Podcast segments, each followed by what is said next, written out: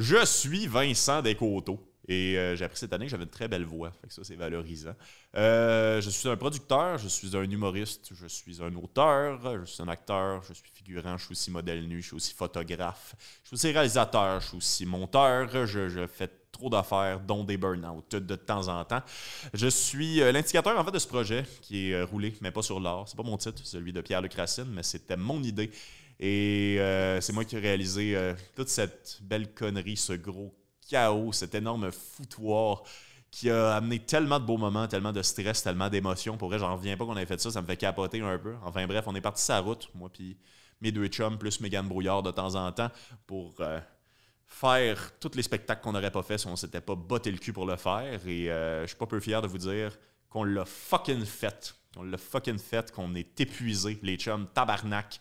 C'était, tellement quelque chose, mais Colin, nos meilleurs shows, nos meilleurs shows, puis on l'a fait, puis ça a donné des moments juste grandioses, extraordinaires, puis je suis émotif, puis quand je suis émotif, je me mets à parler comme un maudit troqueur, donc euh, salut maman.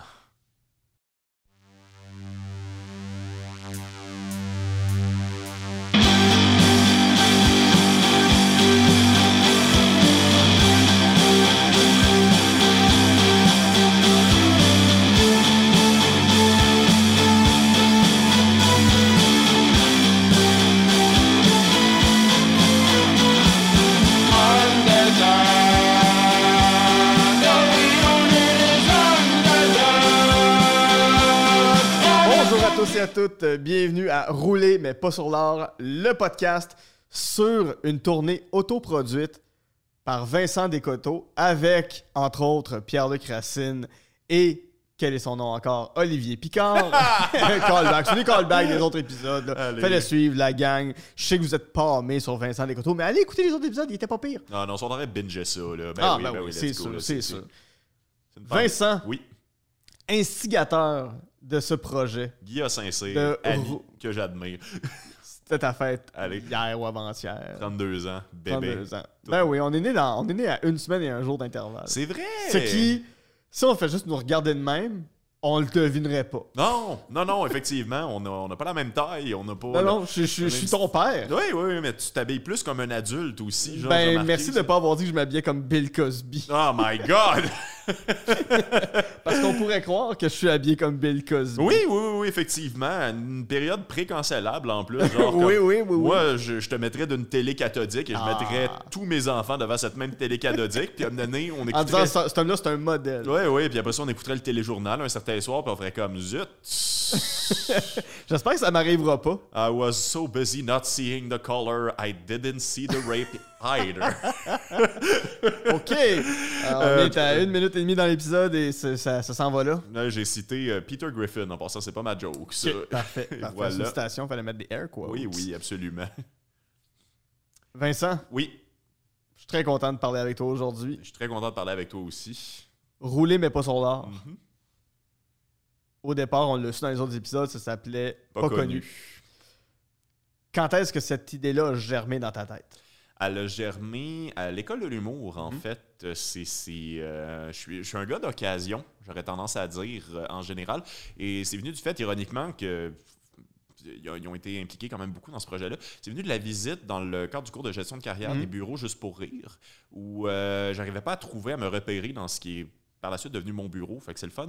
Euh, puis je me suis ramassé à me faire offrir un café par le producteur télé qui était là-bas. Fait qu'on a rejoint un peu, puis on a tissé un petit lien. C'était un peu le point, en fait, de ces rencontres-là. Mm-hmm. C'est comme euh, réseauter un peu à travers le monde. Puis parce que je m'étais perdu, j'avais pas eu un petit lien, fait qu'il m'avait donné son email et euh, je m'étais bien réfléchi parce que ça faisait longtemps que je voulais faire un documentaire.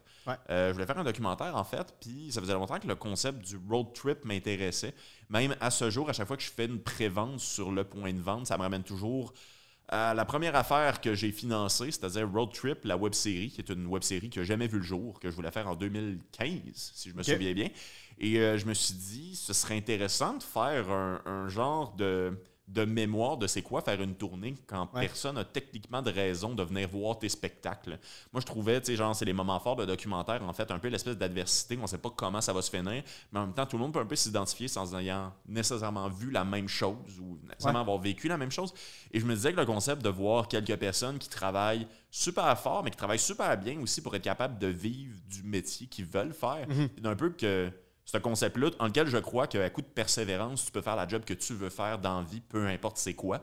Ouais. Euh, peu importe aussi si ton âge ou si tu veux être astronaute tu as 42, il est peut-être trop tôt. Je suis désolé. Je suis, euh, c'est, c'est très. Ouais, peut-être. Je Ouais, la- la- jamais cherché à devenir astronaute, mais on s'en reparle dans ma crise de la quarantaine Absolument, dans 8 ans. absolument. Achète une décapotable, après ça, on va parler de la NASA, ce sera ça. là. mais ouais, en fait, donc c'est ça, je me suis mis à pitcher ça, puis t'avais Juste pour rire, qui était super Ouais. intéressé. Euh, mais c'était en 2018, je pitchais avec eux autres, on était rendu comme très avancé dans le pitch, Mhm. on avait même une date pour le pitcher à tout.tv. Euh, c'était euh, pour ceux qui sont pas familiers avec les concepts de pitch, c'est, euh, on était rendu à des étapes qui étaient très télé, c'est-à-dire comme construire le cast, construire la quête du documentaire par rapport à quelque chose qui se vendrait niveau télé, sortir des exemples en fait que ce serait quoi, prouver que ça avait jamais été fait, donc trouver les différences entre ça et les cinq prochains par exemple, pour montrer que c'était pas Parce ça. que c'est sur le papier, c'est un projet qui peut avoir l'air d'être- d'être les cinq prochains. Oui, oui, oui, effectivement, effectivement, mais euh, comme, comme j'aime bien le dire, sans offense pour euh, Michel Grenier qu'on espère recevoir dans cette série Ouais. de- d'entrevues, euh, les cinq prochains, pour moi, ça a toujours un peu plus été ce que j'appelle affectueusement les cinq déjà, dans le sens qu'il n'y a, il y a jamais personne qui s'est inquiété de si Pierre Hébert allait payer son loyer Ouais. ou pas dans la première. C'est c'est les cinq, je comprends ce que tu veux dire. C'est les cinq déjà pour des gens qui sont dans le milieu de l'humour, mais pour euh, nos parents en région, pour, Mhm. pour nos familles. Euh, c'est qui ça, Rosalie Vaillancourt? Exactement. Au moment où c'est où c'est sorti. là. Exactement, exactement. Voyons donc, elle a jamais animé de gala juste pour rire. Quel loser, genre comme C'est ouais, Mais nous, on s'adressait de un à plus au public geek d'humour, j'avais l'impression. Et deuxièmement, un peu plus à justement le, les gens qui croient aux self-made men, men and women non-binaires, en fait, de, de créer un peu ses propres opportunités. Puis moi, c'est quelque chose dans lequel je crois, en fait, qu'à coup de rigueur, t'as pas nécessairement besoin d'avoir comme l'accréditation, puis comme le- le- la reconnaissance de quelqu'un de plus puissant puis de plus Mhm. fortuné que toi pour être capable de faire tes choses. Je pense que si tu fais bien les affaires, tu peux faire partie de ce que j'aime bien appeler la classe moyenne de l'humour. Ouais. C'est-à-dire, les gens ne savent pas nécessairement t'es qui, mais tu es assez bon tu es assez organisé pour être capable d'en vivre. Puis je vais toujours revenir à ça, à faire le métier que tu veux faire dans la vie.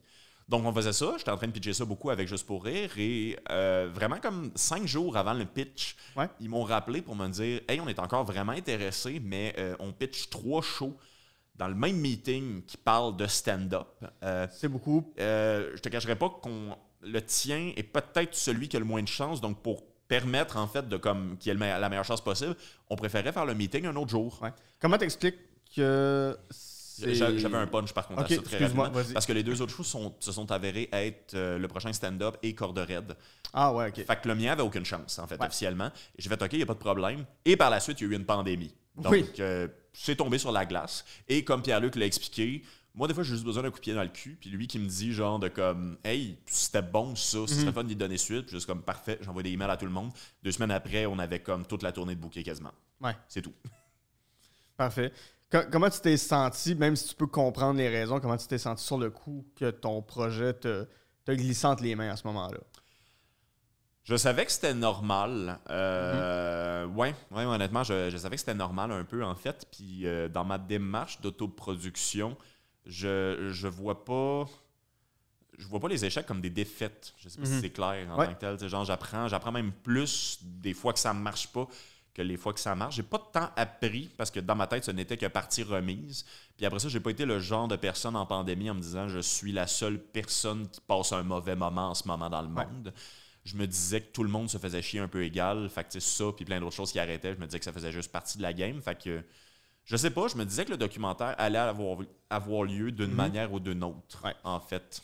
C'était qui, euh, on l'a dit au dernier épisode, c'était qui ton premier, euh, ton, ton premier casting que tu as fait? Mon premier casting, c'était Jérémy Laliberté, euh, Jessica Chartrand, Olivier Picard, euh, Pierre-Luc Racine et moi-même. Et à un certain moment, pour des raisons de disponibilité, je pense qu'à l'époque, il faisait les premières parties de Maud Landry, euh, Jérémy Laliberté Mhm. a dû quitter le projet puis a été remplacé par Rolly Assal. OK. Euh, si on peut en parler en fait aussi, parce que c'est tous des humoristes Ben oui, que oui. j'admire, je vais commencer par dire ça, mais peut-être quelque chose qui me dérangeait puis qui m'a amené vers peut-être une voie où j'étais mieux de dans mon cœur, euh, Mhm. en termes qui étaient tant qu'à faire un documentaire sur l'autoproduction, si on autant avoir Ouais. un documentaire 100% autoproduit, on était rendu dans des codes très très télé pour choisir le monde et comment présenter les gens. Et Ouais. je trouvais, sans offense pour cette série que j'ai écoutée au complet, qu'on s'en allait plus vers la télé-réalité que le documentaire, puis ça commençait à ressembler à Barmaid. Là. Ok. Ça- Ok. on Par commençait. exemple, freak show avec du monde ou. euh, Ouais, freak show-ish, mettons, genre, c'était moins, on allait moins faire de glissade d'eau en très petits bikinis, là, mettons, genre, on allait moins se sexualiser, j'ai l'impression. Mais tu sais, par exemple, dans la description de Jessica Chartrand, il fallait crobarrer qu'elle était en couple avec une femme, par exemple, pour cocher Ouais. cette case-là. Il fallait crobarrer que Pierre-Luc Racine avait été adopté puis était d'origine colombienne. Cocher cette base-là reliée à Salle aussi, pour les mêmes raisons. Barré que tu viens de Rawdon. oui, oui, oui, effectivement. Tant qu'à être dans moi affaires, une euh, minorité pas visible, mais intellectuelle. mais c'est. c'est, c'est euh, fait que c'est. Non, c'est ça, il fallait. En fait, il fallait cocher beaucoup de cases pour comme garder l'intérêt des producteurs. Puis c'était peut-être quelque chose qui est euh, dans mon espèce d'esprit ucamien punk un peu poche, qui me donne Mhm. l'impression qu'on travestissait peut-être un peu le projet. Ouais. Puis en fait, même plus important, euh, qui, traver- qui travestissait un peu l'intention derrière ce qu'on voulait démontrer. Parce que moi, en fait, mon but, puis je vais revenir tout le temps à ça, c'est de montrer qu'on est capable de gagner notre vie avec ça, même si on n'est pas connu. C'est pour ça que j'aimais le titre Pas connu, en passant. Parce que nous, au bout du compte, on voulait démontrer qu'on était capable de payer deux mois de loyer avec cette affaire-là. Ouais. C'est tout ce qu'on voulait faire. Et les gens de la télé nous expliquaient souvent que c'était comme pas assez flamboyant comme objectif pour comme être capable de capter l'attention du spectateur. Puis je suis comme, je suis pas tant d'accord. Ouais. J'ai l'impression, si tu, si tu veux qu'on pige, mettons, dans, dans le pourcentage des gens qui n'aiment pas leur travail, je, je- je pense qu'il y a des gens qui ça pourrait parler, cette affaire-là. tu sais. Mm. Puis euh, c'est ça, mais eux, à un certain moment, on était vraiment rendu à genre de comme on fait un road trip de Montréal jusqu'aux îles de la Madeleine, on voit du paysage, puis à la fin, vous rencontrez votre idole, l'humoriste connu qui est disponible cette semaine-là. Genre, c'est. euh, oh, wow, Jérémy, t'as mais! Ça- je le savais que ça s'en venait. Ouais, puis- ouais, ouais, j'étais content en même temps, parce que j'étais comme j'étais à l'école de l'humour, puis on était en train de pitcher un show télé, puis ça allait bien, puis j'étais juste comme ah, ok cool, puis ça Ouais. pourrait amener d'autres opportunités. Je l'aurais fait au final, je pense. Mais ce qu'on voulait vraiment faire avec ça, je pense qu'au final, on était capable de le faire Ouais. comme ça, genre. Euh, Avec du recul, 2018, ça remonte quand même à il y a trois ans en Oui. ce moment, Mhm. presque quatre. Mhm. Euh, avec du recul, est-ce que tu sens que tu aurais eu C'était la pas. maturité? euh, excuse, c'était 2019, non? C'était 2018-2019, le processus de Olivier Picard à la technique. Euh, C'est ça son nom. Le, le processus euh, de, de- de- de séduction était pas mal enclenché en 2018, mais la photo était prise en 2019 à notre show de Club Soda. Parce Parce- que moi, tu m'en avais parlé, genre printemps 2010... Je te- 2019. Après, t'as été quoi avec Martin Langlois? OK, OK, OK. Ben, moi, j'ai gradué. En 2019. Ça se peut, ça se peut que je t'en ai parlé plus tard. Mon Dieu, t'arrives tout le temps en retard dans le processus. Ça n'a pas de Moses de sens. Mais euh, oui, on avait commencé, en fait, euh, moi, le one-pager, j'ai- j'ai j'ai rechecké il n'y a pas longtemps, puis il date encore de vraiment fin 2018, mais comme le, le gros des démarches qui n'ont pas abouti Mm, en finalement, 2019. c'est fait, euh, c'est ça, dans ma dernière session de l'ANH qui était en 2019, parce que je suis de la QV 2019. Fait que- donc. Si ce projet-là s'était fait en 2018-2019 pour rendre Olivier content, Mhm. Penses-tu que tu... Tout pour toi, bébé. ben oui, c'est un podcast qu'on fait pour toi. On voulait pas te le dire, mais t'es le seul auditeur. Ouais. Euh, si ce projet avait été fait à cette époque-là, penses-tu que tu aurais eu la maturité? Penses-tu que tu aurais, été dans les bonnes conditions pour pouvoir faire ce projet-là? Ou c'est une bonne chose que ça ait pris du temps? Euh, c'est quelque chose que j'ai appris cette année dans le cadre du documentaire, mais j'ai euh, un problème avec les euh, avoir su, dans le sens que je les trouve antiproductifs, à savoir, il y a, des fois, il y a des conversations poches, genre à savoir avoir su, on l'aurait pas fait de même, oui, mais on Ouais. le savait pas. Ouais. genre. Effectivement. Mais euh, de, de- pour répondre à ta question, c'était pas une attaque en passant. Non, non, non, mais, la- mais non, non, parce que c'était pas ça la question. La question, c'est vraiment de savoir est-ce que c'est une bonne chose que ça ait maturé pendant, pendant deux ans? Il y aurait des bonnes choses qui seraient sorties du fait de l'avoir fait à ce moment-là, dont par exemple, parce que moi, mon but, euh, puis tu es 100% de équipe technique qui est pas aussi dans le documentaire aussi, fait que c'est particulier, mais euh, moi, mon but, en fait, c'est que si c'était quelque chose qui en venait à être produit, euh, on aurait un niveau de subjectivité plus intéressant à suivre une gang qui n'est pas de nous autres. Tu sais, au Mhm. final, bon, je ne l'ai pas fait, là, genre, je vais établir ça, là, mais mettons, là, pour prendre un exemple Big Brother, qu'il y a un soir, j'étais sous, je serais devenu soudainement extrêmement raciste. Ouais. C'est quand même moi qui fais le montage, fait que j'aurais été capable d'enlever ça, versus que ça aurait été intéressant pour le documentaire que ça soit là. Donc, moi, ce que j'espère, c'est que cette formule-là, on soit capable de suivre cinq humoristes différents à chaque année pour faire ça. Ouais. Et ça, on aurait pu avoir ça en le faisant en 2019. Mhm. On aurait pu le faire, ça aurait pu pogner, là, je suis objectif, mais on aurait pu continuer justement de faire ça. Et moi, je voyais aussi le potentiel de, pendant les, les étés, qui était notre seul break de COVID dans les années qui ont suivi, à avoir su, il y aurait de quoi de super nice à suivre une gang de cinq personnes pas connues, puis se dire comme, hey, c'est peut-être 100% de vos shows cette année, les chums, euh, faites quelque chose avec, ça aurait été de l'émotion, ça aurait été quelque chose. Il y avait beaucoup de potentiel de ce côté-là. Et ça, même avec à quel point euh, j'étais en dépression en plus à ce moment-là, j'aurais les crises de panique, l'anxiété, à quel point je serais encore activement en train de voir Gaëtan, ma psychologue, de ce côté-là. À quel point ça aurait été dommageable à un certain niveau où je me serais fait violence à passer à travers. Me connaissant, je sais que j'aurais été capable de le faire. Ouais. Et euh, il y aurait quelque chose qui aurait découlé de ça parce qu'il y a quelque chose qui découle de tout ce que je fais tout le temps. Fait que je sais pas si c'est clair comme Oh, réponse ouais, de genre, comme je pense, je me serais fait mal en le faisant définitivement, irréversiblement, Mhm. mais je pense qu'il y a des bonnes affaires qui seraient sorties en tant que producteur, j'ai l'impression que tu es, dans des meilleures dispositions en ce moment Ouais. qu'il y a deux ans Ouais. pour, faire un- pour mener un projet comme celui-là à terme. Absolument, absolument, absolument. Je suis. euh, Comme Pierre-Luc disait, Ouais. tu étais peut-être une trop grosse boule d'émotion à l'époque. C'est, euh, ben, je le rappelle aussi, c'est vraiment pas lourd, là, dans le sens c'est cool parce que c'est réglé, aller chercher de l'aide si vous le ressentez. Mais tu sais, c'est, euh, j'avais une excellente psychologue que je t'ai suivi à ce moment-là parce que j'avais un cas de dépression clinique qui Ouais. est très qui est très réglé. Mais j'avais peut-être moins le contrôle de ces émotions-là, justement, pour être capable de mener mes projets à terme. Tu sais, c'est euh, quelque chose que j'ai dit quand j'étais à la voix de Love Story pendant le segment de Pierre-Luc, c'est que il y a. euh, comment dire, il y a- y euh, ça prend au moins une personne qui y croit Mhm. quand on s'en va quelque part, puis il faut que ce soit le producteur. Tu sais, moi, je suis, je suis celui qui sort de l'argent de mes poches pour faire ça. Tu sais, c'est. Euh, coup de théâtre, Mylène l'a dit récemment dans le très bon podcast Setup Premise Punch de Mylène Néguyen. Du, en tout cas, excusez, il faut que je présente plein de monde, là, mais je vais Oui. faire un point avec ça, je vous le promets. Mylène Néguyen, qui est euh, dans le fond gérante de Maud Landry, de, de Michel Desrochers, d'un paquet de monde à la suite, de David Bocage, ainsi de suite, qui est aussi l'instigatrice des soirées, euh, les, euh, des soirées d'humour au Brouhaha Rosemont, euh, a dit Tu te mets pas riche avec une soirée d'humour, et c'est vrai. Ouais. Et tu te mets pas riche généralement avec des projets humoristiques, puis quand tu es producteur, ton cash, c'est le premier qui va sur la table, en fait, s'il y a des Ouais. dépenses à combler. Et moi, j'avais besoin de croire à tout ce qu'on allait faire. Euh, tu sais, moi, il y a eu un show à Québec dans le cadre de cette tournée-là. On n'avait aucun billet de vendu cinq jours avant le spectacle. Et je pensais le canceller, ne serait-ce que pour me rembourser les frais de ménage du Airbnb que j'avais déjà payé à l'avance. Et je n'étais pas fâché de ça. Ça fait partie de la Ouais. game. Parce que je suis le premier à être payé aussi en tant que producteur, dans le sens que, genre, s'il y a un extra d'argent, c'est dans mes poches qui tombe aussi. Puis il faut que les choses se balancent, mais mais oui, il y a eu des moments. euh, en fait, avant qu'on monte dans un char, pour de vrai, j'étais tellement dans un stress à ce moment-là. À quel moment ça, excuse-moi? Euh, avant le spectacle The Office, en fait, quand tu étais là, je te Ouais. pointais comme si tout le monde avait référent, mais il y a un moment, tu nous as suivis sur la route. Ouais. J'ai vomi dans une poubelle avant de vous rejoindre. Genre, Ah comme- ouais. oui, oui, oui, définitivement. J'ai, j'ai beaucoup vomi, j'ai beaucoup stressé. Je me suis filmé des fois le matin en me disant que je savais pas ce que j'étais en train de faire. De la panique, en veux-tu en allais. Puis c'était, je sortais d'un festival juste pour rire aussi qui avait été particulièrement drainant. C'était mes deux semaines de vacances que j'aurais pu prendre pour recharger mes batteries. Mais je me suis fait fuck ça, m'en faire un documentaire à la place. Ce que je regrette vraiment pas en passant. Mais tout ça, on le voit pas dans le documentaire. J'en parle maintenant, puis c'est correct parce que Ouais. c'est réglé. Mais ça fait partie de ma job que c'est pas qu'on s'en fout, mais pas loin de ce que je ressens. Genre, c'est. Alors, arrivons à, à la partie que j'ai abordée avec les deux autres gars. Mhm. Euh, les premiers shows dans les parcs, Oui. les premiers shows à ce que je qualifie de rodage Oui. de, de- de la tournée. Mhm. L'open mic du bordel, je qualifie ça comme du, bord- comme du rodage. Euh, tous ces petits shows-là, Mhm. même, même à, la, à la rigueur, Joliette, je le vois comme du rodage. Ouais. Même euh, l'île Noire. L'île Noire, pour moi, c'est la fin du rodage et le début de la tournée. Je sais pas si je me trompe. À date, je suis d'accord avec toi. OK. Comment tu t'es senti dans cette période-là que là, tu- le, le projet est lancé, tu peux plus reculer, Mhm.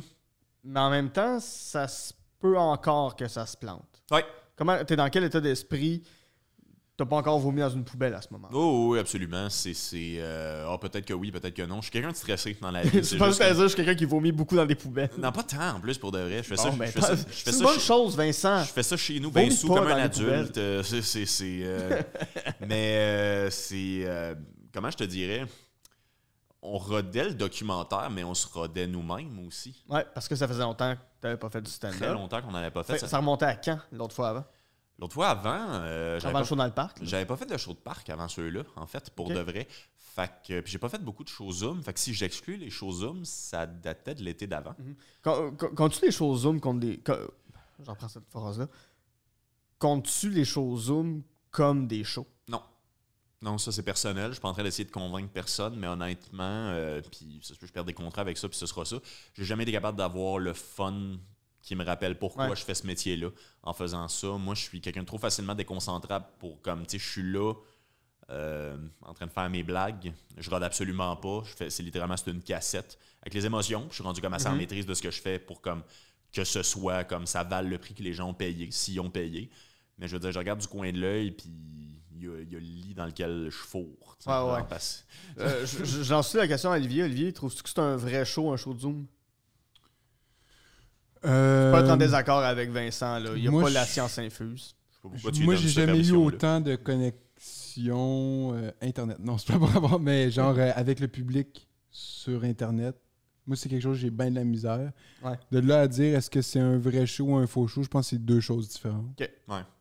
C'est, je suis capable d'avoir du plaisir quand même en tant que tel. Je pense qu'on dire fuck les choses Zoom, mais c'est juste que moi j'ai, je fais de la scène. C'est ça Ouais. que je fais, moi dans la vie. Puis Ouais. c'est, c'est, euh, c'est ça que je veux Donc, faire. tes derniers shows remontaient à un peu plus qu'un an, si je comprends Absolument. Puis il remontait assez longtemps en fait pour qu'on ait tout un peu le doute dans notre tête. On est-tu encore bon? Ouais. Mm-hmm. Parce qu'on a fait plein d'autres affaires. Puis moi, je suis le genre d'humoriste qui aime ça jouer souvent pour avoir des souvenirs assez frais Ouais. dans sa tête de comme c'est quoi. J'ai une mémoire très physique par rapport à mon humour. tu Ton show dans le parc Ouais. à Verdun, c'était pas ton premier show non plus depuis le retour des shows dans les parcs tout ça, ou c'était ton premier? C'était mon premier. C'était. Ça paraît pas. OK. Pour vrai, ça n'a pas paru. Merci. J'ai pas ressenti. Merci. Merci beaucoup. Euh, mais qu'est-ce que, qu'est-ce que ce show-là t'a fait? Je me souviens Euh, que t'étais ému. euh, J'étais très ému, définitivement. J'étais ému de revoir du monde. J'étais ému Ouais. de revoir aussi ce métier-là que je connaissais. J'en ai parlé aussi dans cette entrevue-là, mais moi, je pense pas qu'on peut roder dans le cadre d'un show de parc parce que les feedbacks, bien que très appréciables, Mhm. ne sont pas exactement les mêmes. J'étais ému de revoir des gens dans une loge, entre Ouais. guillemets, de, de, de- de Qui voir des collègues, de la prendre- cime d'un arbre. de prendre des nouvelles. Oui, effectivement. De, en plus, euh, d'avoir des moments magiques de loge, comme par exemple Claude Crest qui était sur le spectacle, qui est joué par Maxime. Ah, non, non, il était pas là. Il était pas au show de parc. Non, c'est vrai. C'est, euh, non, c'est vrai, pas celui-là. Excuse-moi, ça c'est arrivé par la Un suite autre, dans un autre show de parc que t'étais pas là. Mais euh, excusez, j'avais mélangé des affaires. Mais en tout cas, bref, c'était, il s'est Ah, passé autre chose ça, de j'ai jamais rencontré M. Claude Crest. Ben en oui, non, je sais, brave monsieur, brave monsieur. Je serais, chez eux, là. je serais curieux que tu le reçoives dans ton podcast, en fait, parce que ses trois films préférés, ça doit être quelque chose. Moi, genre l'initiation, Valérie puis deux femmes en or. C'est sûr, c'est sûr, c'est sûr, c'est sûr. Euh, peut-être un épisode bien niché de Sexe et Confidence aussi, à TQS, là, qui a écouté dans le début de sa vieillesse, là, mais c'est... c'est... Il a 90 ans quand même. Ah hein, ouais, 90 ans, pareil, Je ça sais pas à quel pas, point il, pas, il se souvient de ses films. Probablement qu'il y aurait des affaires à dire sur genre comme Emmanuel dans l'espace. On dit, que, c'est un des pires, mais pour de vrai, il y a quelque chose là-dedans. là. Mais bref, revenons à nos Oui. moutons, ce qui sont l'autoproduction. Mais euh, moi, il s'est passé quelque chose dans la pandémie. Il y a beaucoup de gens qui m'en parlent. Puis je vais peut-être sonner pédant, mais c'est ça pareil. Il y a, il y a un step-up, point de vue présence sur scène. Puis Mhm. je sais pas comment il a fait pour arriver. Pour Mais- toi. Oui, pour moi. Mais qui est là. Ouais. euh, j'ai le sentiment, puis ça me fait encore plus apprécier mon métier, j'ai une conversation avec le public que j'avais pas avant. Je suis pas Mm. constamment en train de m'écouter quand je suis sur scène, j'ai un dialogue avec les gens que je n'avais pas par le passé, puis j'ai découvert dans le cadre du retour sur scène. Si, si on fait l'exercice, pourquoi tu penses que ça s'est déclenché pendant la pandémie? J'en ai honnêtement aucune idée, mais je pense que c'est peut-être juste ça va bien dans ma tête. Mm. Tu sais, c'est. c'est- Ouais. Ça joue pour beaucoup. C'est euh, ouais, ouais, c'est particulier. C'est, j'ai réalisé ça il y a pas longtemps en fait. Puis c'est vraiment pas prendre dans le lourd parce que c'est toutes des affaires qui sont très réglées dans ma tête. Mais Ouais. tu sais, c'est- je suis quelqu'un qui compte sa vie sur scène beaucoup. Mhm. Et euh, de, de se mettre à essayer de gagner sa vie en racontant sa vie, c'est de retomber en contact avec plein de moments de ta vie, dont certains que tu n'avais peut-être pas dealé comme tu aurais dû le faire pour Ouais. vivre une vie saine. J'ai j'ai l'impression, je, je- je- je vais te lancer sur la piste, euh, sur, cette piste-là, mais Mhm. quand je t'ai vu faire des shows avant la pandémie, donc euh, au Club Soda avec l'école, euh, la tournée, euh, dans des bars quand c'est arrivé, Mhm. j- j'avais pas l'impression que tu étais là pour le public. Ouais. J'ai l'impression que tu étais là pour toi. J'ai l'impression que tu étais, en défi avec toi-même, en fait. OK. Sur scène, quand, surtout genre au Club Soda. J'ai l'impression que tu te battais, mais avec toi. Je me battais qu'un paquet d'affaires à cette époque-là. C'est très niché, puis je suis pas plus connu en ce moment. Fait que je, je sais pas, c'est- ça a été risqué, mais je te dirais que c'est. Je me suis fait violence pour passer à travers l'école de l'humour, parce que moi, je le dis tout le temps, l'école de l'humour, meilleure décision que j'ai prise de ma vie et une des plus désagréables. Mais euh, il y a, il y a bien des affaires qui se sont pas faites naturellement dans ma vie qui, au final, valaient la peine. Ouais. Mais oui, moi, tu. euh, Mais, mais, mais à l'inverse, quand je t'ai vu arriver au show de parc, puis là, il y avait des gens, j'avais l'impression que le show, là, tu le faisais pour les gens qui étaient là. Oui, oui, absolument. Euh, absolument. Je sais, je sais pas exactement comment l'expliquer. C'est vraiment un mystère pour moi, en plus, genre de comme qu'est-ce qui s'est passé dans ces années-là.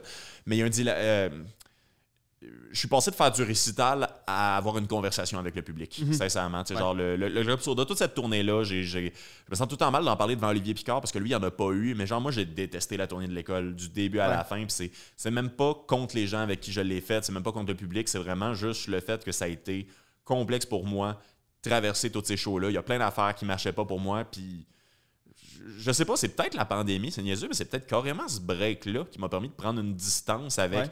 toujours devoir faire des shows, toujours devoir embarquer dans des affaires, prendre une réelle pause dont j'avais peut-être pour de vrais besoins, Mhm. apprendre à faire d'autres choses aussi, puis revenir peut-être prêt. Ouais. Peut-être que j'ai jamais été prêt avant ce documentaire-là.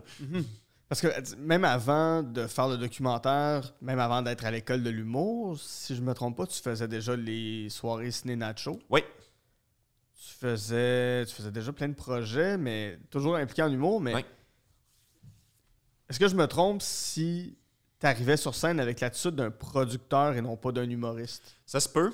Ça, ça se peut très bien. J'ai jamais fait de l'humour pour me mettre riche. C'est ça qui est particulier. Non, non, non, mais c'est pas d'arriver sur scène, mais comme d'arriver sur scène en pensant à toutes tes affaires, mais même les affaires pas importantes. C'est comme, c'est comme si t'arrivais sur scène avec tous les chapeaux Ouais. qu'il fallait que tu portes, Mhm. quitte à t'en mettre trop. Tandis que là, quand je te voyais sur scène, c'était pas le producteur, c'était pas euh, le gars qui fait de l'autoproduction, c'était pas euh, Mhm. le gars qui est en train d'écrire ses textes, c'était l'humoriste que je voyais. Je vais, euh, je vais essayer de pas faire une trop grande parallèle, mais faire un point avec ça, je te le promets. Euh, je parlais avec l'humoriste Michel Desrochers à un certain moment de à quel point j'ai toujours trouvé ça fucking weird le monde qui disent ouais c'est facile pour ceux qui ont fait de l'impro. Parce qu'elle fait beaucoup d'impro c'est Ouais. vraiment une bête en impro. Puis c'est assez prouvé en fait que les, les humoristes qui ont fait de l'impro souvent leur carrière monte comme plus rapidement. Puis c'est juste comme bah oui c'est facile pour eux autres qui ont leur réseau puis ils connaissent leur personnage. Je suis comme oui mais ça c'est du temps de scène qu'ils ont pas volé c'est du monde qui font des ateliers de scène depuis qu'ils ont 12 ans à toutes les semaines tout le temps Ouais. moi, je viens pas d'une place où c'était ni encouragé ni même possible de faire de l'art. Genre, ma- la première fois que je suis monté sur scène, c'est la première fois que j'ai fait de l'humour à la fin du cours du soir Ouais. avec, avec Mario Bélanger qui animait. Puis moi, je suis ce dude-là qui a 26 ans, qui sait pas comment être sur une scène, qui sait pas comment parler, qui maîtrise pas sa voix, qui maîtrise pas ses mains, qui est pas capable de regarder du monde dans les yeux dans la vraie vie, puis qui a tout ça à apprendre. Puis moi, je- j'avais quand même cette lucidité-là que si j'organisais pas mes propres affaires, on n'allait pas me les donner mes chances. Il y a du monde qui ont pas joué autant que moi, mais que c'est quand même beaucoup plus safe de les faire monter sur une scène, genre comme pareil. Puis tout ça, il a fallu que je l'apprenne à dur par mes propres moyens. Tu sais, tu parles du fait que tu étais en combat. J'avais des choses à prouver à moi comme j'avais des Ouais. choses à prouver au monde, mais il fallait que je les fasse, ces affaires Ben, c'est ça, fallait que tu te prouves à toi-même des choses sur scène avant de pouvoir jouer devant un, devant un public. Il y a toute une enfance, toute une adolescence, tout un. Là, on, tombe peut-être un peu trop dans la psychothérapie. Oui, oui, absolument. Passons, passons à la tournée. Oui, oui, oui, absolument. Mais tu sais, c'est- c'est- fou en plus. Non, non, mais c'est parce qu'il y a quelque chose d'intéressant qui Oui. ressort de ça par rapport au fait que, tu sais, genre, moi, même à pas avoir été prêt, je l'aurais peut-être fait pareil, ce documentaire-là. Ouais. J'aurais peut-être pu le faire en tant qu'auto-producteur. Tu sais, je l'ai pas fait pour dire, genre, hey guys, là, je suis prêt. J'en avais aucune idée avant de le faire. C'est juste que là, je reviens. Je check mes affaires, je constate que j'ai beaucoup écrit sur scène et pendant que j'étais en train de faire cette tournée-là, je constate que toutes les choses se sont bien passées. Puis même ceux qui étaient plus difficiles, j'étais capable de tirer mon épingle du jeu. Je constate que mes chroniques à la soirée d'humour que j'ai reparti et qui existaient avant Ouais. sont vraiment meilleures. Ouais, je suis ouais. plus apprécié. C'est la même soirée, c'est le même monde, c'est les mêmes affaires. Puis pourtant, là, mes affaires contrôle. mieux, puis j'ai un meilleur dialogue avec ces gens-là. Donc, Tu arrives à mieux dealer avec tous tes chapeaux, peut-être. oui, oui, exactement. C'est ça. Ben, en fait, Oli Picard, à un moment donné, m'a confronté sur quelque chose que j'ai trouvé super intéressant. C'est que j'ai, de la difficulté à déléguer dans la vie, puis Ouais. pourtant, c'est important. Tu sais, c'est, c'est, fou. Il serait moins beau le poster si j'avais comme refusé qu'Oli Picard le fasse, parce que c'est, ça, c'est tout. Il serait moins bien filmé. Les fois que tu étais là, faut que finalement, j'avais fait non, fuck off. Tu sais, genre, c'est ma caméra. Moi, je veux pas que Guilla, il l'échappe, fait que je vais le Ouais. faire. Il serait moins bon, ce podcast-là, si je me parlais tout seul, puis je me promenais d'une table à l'autre, Ouais. ou que ouais. j'étais juste en train de parler. Ce serait concept, Ah, mais je c'est- l'adore, le non, mais c'est. Je, je sais pas. Genre, moi, il y a le faire, c'est comme. Je, je le redis, mais comme tout ce que j'entreprends finit par m'amener de quoi. Il n'y a rien qui n'a pas fini par payer dans ma vie. genre. Ouais. Mais ça donne que je pense que je suis rendu bon là, dans toute Ouais. cette entreprise d'autoproduction qui est les cinq dernières années pour Vincent. Genre. Ouais, ouais. Fait que les shows, la tournée, qu'est-ce que. C'est un peu la, la- la même question que j'ai posée aux deux autres gars, mais toi, en tant que producteur, c'est quoi les, les- les doutes, les stress que ça t'a procuré? Tu sais, on en a parlé, t'as vomi avant de partir à Sherbrooke, Ouais. qui est un peu le premier show officiel de la tournée. Techniquement, oui. Techniquement, si on. tu sais, après l'île Noire, après, euh, après tout ça, ben ouais, tu sais, ouais. tu Mais j'avais mangé genre un pizza sub aussi. Là, fait que c'est, c'est- Ah ouais, c'est sûr que ça aide pas. mais, l'affaire, mais euh, c'est. c'est- Tu Ouais. sais, t'as- des fois, Tu veux-tu euh, tu veux-tu parler du, euh, du Subway que tu t'es fait sur le retour? Oh du my god! ça, je suis content, je me suis respecté, je l'ai pas fini. J'ai. euh, Mais c'est. Ben, en tout cas, le Subway, c'est mon péché mignon. Là, pour Oui, ceux qui ne oui, savaient oui. pas. Puis comme on a trouvé le meilleur Subway, c'est le Subway de Sainte-Anne-des-Monts euh, en Gaspésie. Euh, puis c'était tellement beau, puis hot comme Subway. Puis le gars était tellement fin, je me suis comme fait 3-12 pouces. Ah! Le troi- le le troisième- du bon Dieu. Ben oui, je le sais bien. Puis en plus, c'est. c'est- Vincent, respecte ton corps. Non, non, mais j'adore ça. le, plus important, c'est la donne la recette. Ben, j'ai. Des fois, une recette, c'est genre quelqu'un te demande tu veux quoi, puis tu réponds Ouais. juste oui. tu veux-tu des piments? Ben, ben oui. Tu veux-tu du pain plat? Ben oui. Puis là, c'est vraiment juste comme j'ai mis tout. Non, mais c'est un pain plat aux œufs, là, genre comme aux œufs avec tous les légumes, sauce les olives. J'avais mis trois sortes de sauces dedans, puis je m'étais pris un side de petites patates à côté. Parce qu'il y avait des petites patates déjeuner. Ils les ont pas dans toutes les subways, mais eux autres, ils les avaient. Fait que, tu sais, genre, m'en était glissé deux, trois dedans. Le pourrait, il fermait plus. C'était extraordinaire. Puis on avait 7 heures de char à faire cette journée-là. Je l'ai pas fini, évidemment. C'est pas ça que je voulais savoir, moi. c'est quoi tu voulais savoir? Ce que tu dis pas, c'est que rajouté dans ton sandwich aux œufs de la sauce marinara. C'est vrai, j'ai fait ça! Mais c'est un pain plat, ça a l'air d'une pizza. Comment ne pas mettre? C'est vrai, il l'a pas proposé, j'y ai demandé en plus. C'est. euh, En tout cas, démarche d'autoproduction. C'est moi qui vais aller vomir dans une poubelle. c'est mais- ça qui va arriver. c'est juste ça qui va Ah, arriver. c'est drôle, t'avais de bonnes questions en plus, mais c'est. c'est, c'est euh, bon, T'aurais dû faire déléguer euh, ta fabrication de. Très, très fort. Très, très. Ah, wow.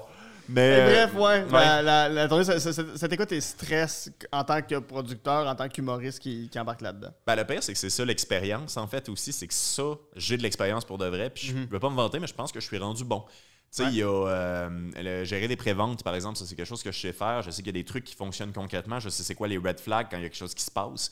Euh, il y a beaucoup de contacts, en fait, que j'ai pu utiliser. Tu sais, il y a beaucoup d'endroits où on a été. euh, euh, que c'était des endroits où j'avais déjà fait des spectacles. Tu sais, le Boc et Bière, j'ai un bon rapport avec eux autres. Fait qu'on avait des réputations de bons shows pour être capable de backer ça. La Ninkasi, je savais qui contacter pour avoir de la promo organique là-bas, ce qui est quelque chose euh, qui a de la valeur en tant Ouais. que tel. En fait, euh, même les. euh, tu sais, j'ai eu beaucoup de dialogue avec les gens pour être capable de comme m'assurer d'avoir des cachets fixes, des conditions qui fonctionnent. Tu sais, J'ai des templates. En fait, moi, mon secret, c'est que j'ai l'air tellement pas préparé, puis pourtant, je le suis plus que le Ouais. commun des mortels, genre, mais comme. Non, c'est ça, je sais quoi écrire, comment rassurer les gens. J'ai des templates de contrats extrêmement clairs et extrêmement légalement viables. Ouais. Euh, ça, ça fait que ça se faisait comme somme toute très très bien. Les conversations, je sais quand les avoir, à quelle heure les avoir, donc tout. Tout ça faisait assez bien, je savais où je m'en allais. Et j'ai aussi un gros historique de pas savoir qu'est-ce qui va se passer la veille, puis pourtant y arriver. Tu sais, euh, le, le show The Office, j'étais pas nécessairement inquiet. Mhm. C'était plus une question de. En fait, ça, euh, j'en ai pas parlé tantôt, mais la raison pour laquelle j'ai vomi une poubelle, c'est à cause de Pierre-Luc Racine. Ah, ok, bon. Mais il Ouais, est pas là pour se défendre, mais vas-y. Oui, non, non, non, effectivement. Non, j'y en ai parlé. C'est lui, il faut qu'il fasse attention de ce côté-là. Mais euh, Pierre-Luc, à un certain moment, il arrêtait pas de m'écrire pour me dire Hey, ça va être à chier mon numéro. Et ça, j'ai pas de contrôle là-dessus. Fait que je suis juste comme. Qu'est-ce que tu veux que je réponde à ça, man? Puis, ah, non, non, non, je te reproche rien. Juste te dire, ça va être à chier mon numéro. Puis, comme, bah oui, mais le monde, on payé 15$ pareil. Ouais. Puis, au final, c'était très bon. En fait, Ah ouais, Euh, c'est super bon bien passé. Puis, c'était bien correct. Puis, je pense que c'était de l'insécurité. Puis, j'ai préféré le traiter comme ça, sur le fait que, genre, peut-être que c'est de l'insécurité. Mais Mm. après ça, ça, c'est une affaire sur laquelle j'ai aucun contrôle. Puis, ça, ça fait que je vomis d'une poubelle. On est quatre parce qu'on n'a pas l'argent d'avoir cinq humoristes sur le spectacle. Il y a donc un quart du numéro qui est possiblement à chier puis assumé de la part de la personne. Puis ça, ça va me trotter dans la tête puis Ouais. m'empêcher de dormir. Ouais. Fait que euh, oui, oui, oui, j'ai eu très très peur. Puis ça, c'est quelque chose, peut-être un nouveau défi que j'avais pas pensé. Mais après ça, des préventes, j'en ai vu d'autres. Ouais. Des spectacles, on sait pas si ça va arriver, j'en ai vu d'autres jouer dans des salles à 1000 places avec 21 humains dedans. Ça, c'était pas arrivé, mais j'en ai vu d'autres pareils, des salles presque vides, mais ça, on l'a vécu Ouais. à Rivière-du-Loup. Fait que euh, Effectivement. On, on, on, arrête- on- est en train de bosser notre temps, malheureusement. C'est Donc, On sûr. va devoir accélérer un petit peu. t'as posé deux questions, t'avais full raison, en fait, finalement. Exactement. Euh, Qu'est-ce que tu as appris de, de ce documentaire-là? Euh, hey, ça, c'est fou. En plus, ça, je veux vraiment parler. euh, c'est important. Attends, moi, euh, ok, je pensais vraiment pas citer ce gars-là, mais je vais citer quelqu'un qui me cite, ce qui est l'exercice de narcissisme le plus élevé que j'ai jamais fait. Marc-André Villot m'a Oui. écrit pour me parler de quelque chose que j'ai dit dans le cadre de Juste pour Air Pro, que j'ai fait ici dans cette même pièce, et qui était euh, une carrière en humour, c'est un peu comme une carrière en cuisine. C'est pas normal que tu sois en train de rien faire. Mm. Il y a tout le temps quelque chose que tu es supposé faire. Il y a tout le temps quelque chose que tu peux faire pour que ça aille un peu mieux tes affaires. Euh, et ce documentaire-là, en plus des affaires que je savais que ça allait m'amener, ça m'a amené encore beaucoup plus. Mhm. Euh, mon booking est meilleur que jamais été post-pandémie, puis pourtant, ça fait deux ans que j'ai pas renouvelé mon nom en faisant des spectacles. J'ai pas fait de gala cette année, puis mon booking va vraiment bien. Mes soirées d'humour vont vraiment bien. Ma promo, mon jeu de promo est encore meilleur à cause de ce documentaire-là. Ok. Ce documentaire-là m'a amené étrangement un souffle de carrière post-COVID que je ne je n'avais pas la prétention d'attendre. Ouais. Et ça, je trouve ça le fun. Ça m'a amené des spectacles qui sont bons. Ça m'a amené un réseau de contacts aussi dans des villes que j'avais pas. Et c'est ça que je trouve un peu le fun avec cette affaire-là. Ça m'a amené un podcast parce que je veux que ça devienne une série de podcasts sur l'autoproduction, ça. Et ça m'a amené une place à Juste pour rire parce que, mettons, là, et il y a des bonnes chances en passant, mettons que c'est à chier ce documentaire-là parce Ouais. qu'on l'a filmé nous-mêmes, genre Ouais. comme à courir partout Ça avec se peut une- soient mauvais. Ouais. oui, ça se peut vraiment que ce soit mauvais. On peut faire un pilote de 15 minutes avec ça, puis ça peut être un excellent court-métrage. On peut faire une tournée de festival avec ça. Ce footage-là existe, Mhm. puis on l'a fait. Ouais. Quel euh, conseil tu donnerais à un jeune producteur, un jeune humoriste qui voudrait se lancer dans l'autoproduction? Tu peux répondre si c'est un contrat super important. Vous avez de Toronto. Oh, c'est- c'est jamais bon, ça, Toronto. Oui, bonsoir.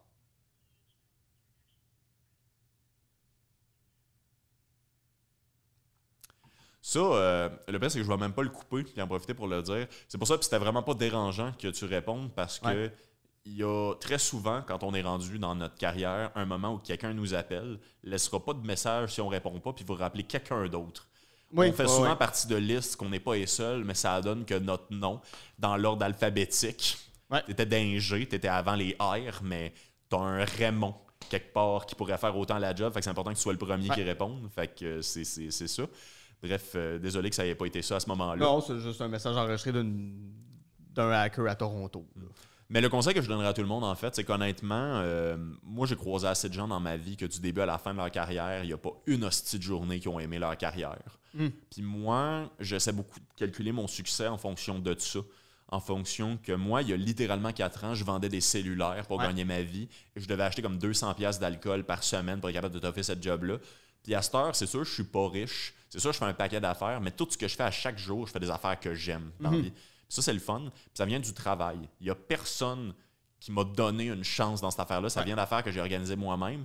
Et si j'avais quelque chose à dire au monde, c'est que ça se peut que ça prenne du temps pour de vrai. Ça se peut que ce soit pas clair souvent, mais c'est possible. C'est possible de faire la job qu'on veut faire dans la vie en étant assez sérieux, organisé, puis en faisant une assez bonne job, Mhm. justement. Votre nom a une valeur. Entretenez le nom de votre affaire. Travaillez bien, travaillez à temps et faites de quoi. Faites tout le temps de quoi. Ouais. Puis il y a tout le temps quelque chose qui va revenir de tout ce que vous faites. Complètement. Vincent, Guilla, quel plaisir de t'avoir eu sur, euh, sur ce podcast. pareillement, merci. Merci, merci de me faire confiance, pour vrai, euh, en mes talents euh, humbles, euh, d'humble animateur et intervieweur. Honnêtement, Mister, ça m'honore que tu sois là. C'est- Ouais. c'est- c'est- on, a, plaisir. on a monté ça d'un cran et ça, c'est grâce à toi. Yes, sir. Mon grand ami, Ben oui. Bill Cosby. Ça, ça, me- ça a l'air d'une menace, comment t'as dit mon grand ami. Mon grand ami m'a J'ai peur que tu me stabs. Ouais, c'est ça. je- C'était ton dernier anniversaire, six jours mes- avant le mien. Les jours sont comptés. Non, Bon, non, ben, non, non, c'était c'était de l'amour. Je sais juste pas comment gérer ça. Si on veut te suivre, si on veut voir ce que tu fais, si on veut euh, emprunter un de tes nombreux chapeaux. on- Écoute, euh, euh, moi, contrairement à tout le monde, en fait, étrangement, c'est même quelque chose qui marche beaucoup, mais je recommande à tout le monde de m'adder sur Facebook. Comme tout le monde, en fait, ma page d'artiste est une vraie fucking joke. C'est une copie bootleg wish de ce que je fais sur Instagram. Fait que Instagram est pas pire aussi. Il faudrait que je me botte le cul à faire ça aussi, mais je vais sortir un Instagram de photos bientôt. J'ai une carrière de photographe aussi qui, étrangement, paye mes bills de temps en temps. Fait que c'est le fun. Merci pour, pour le loyer, les chums. Euh, c'est ça. Sinon, euh, vous pouvez me voir euh, un lundi, ben, en fait tous les lundis, parce que je suis aussi le producteur et le photographe à Stand Up à l'île Noire les samedis. Je sais pas pourquoi j'ai dit lundi deux fois. Oui, je le sais, c'est parce que je suis aussi le producteur et le chroniqueur de les lundis Humour sans génie à l'ETS. Donc, très belle soirée animée par Simon Trottier. Vous pouvez venir voir ça. Donc, ça, c'est mes deux soirées pour l'instant.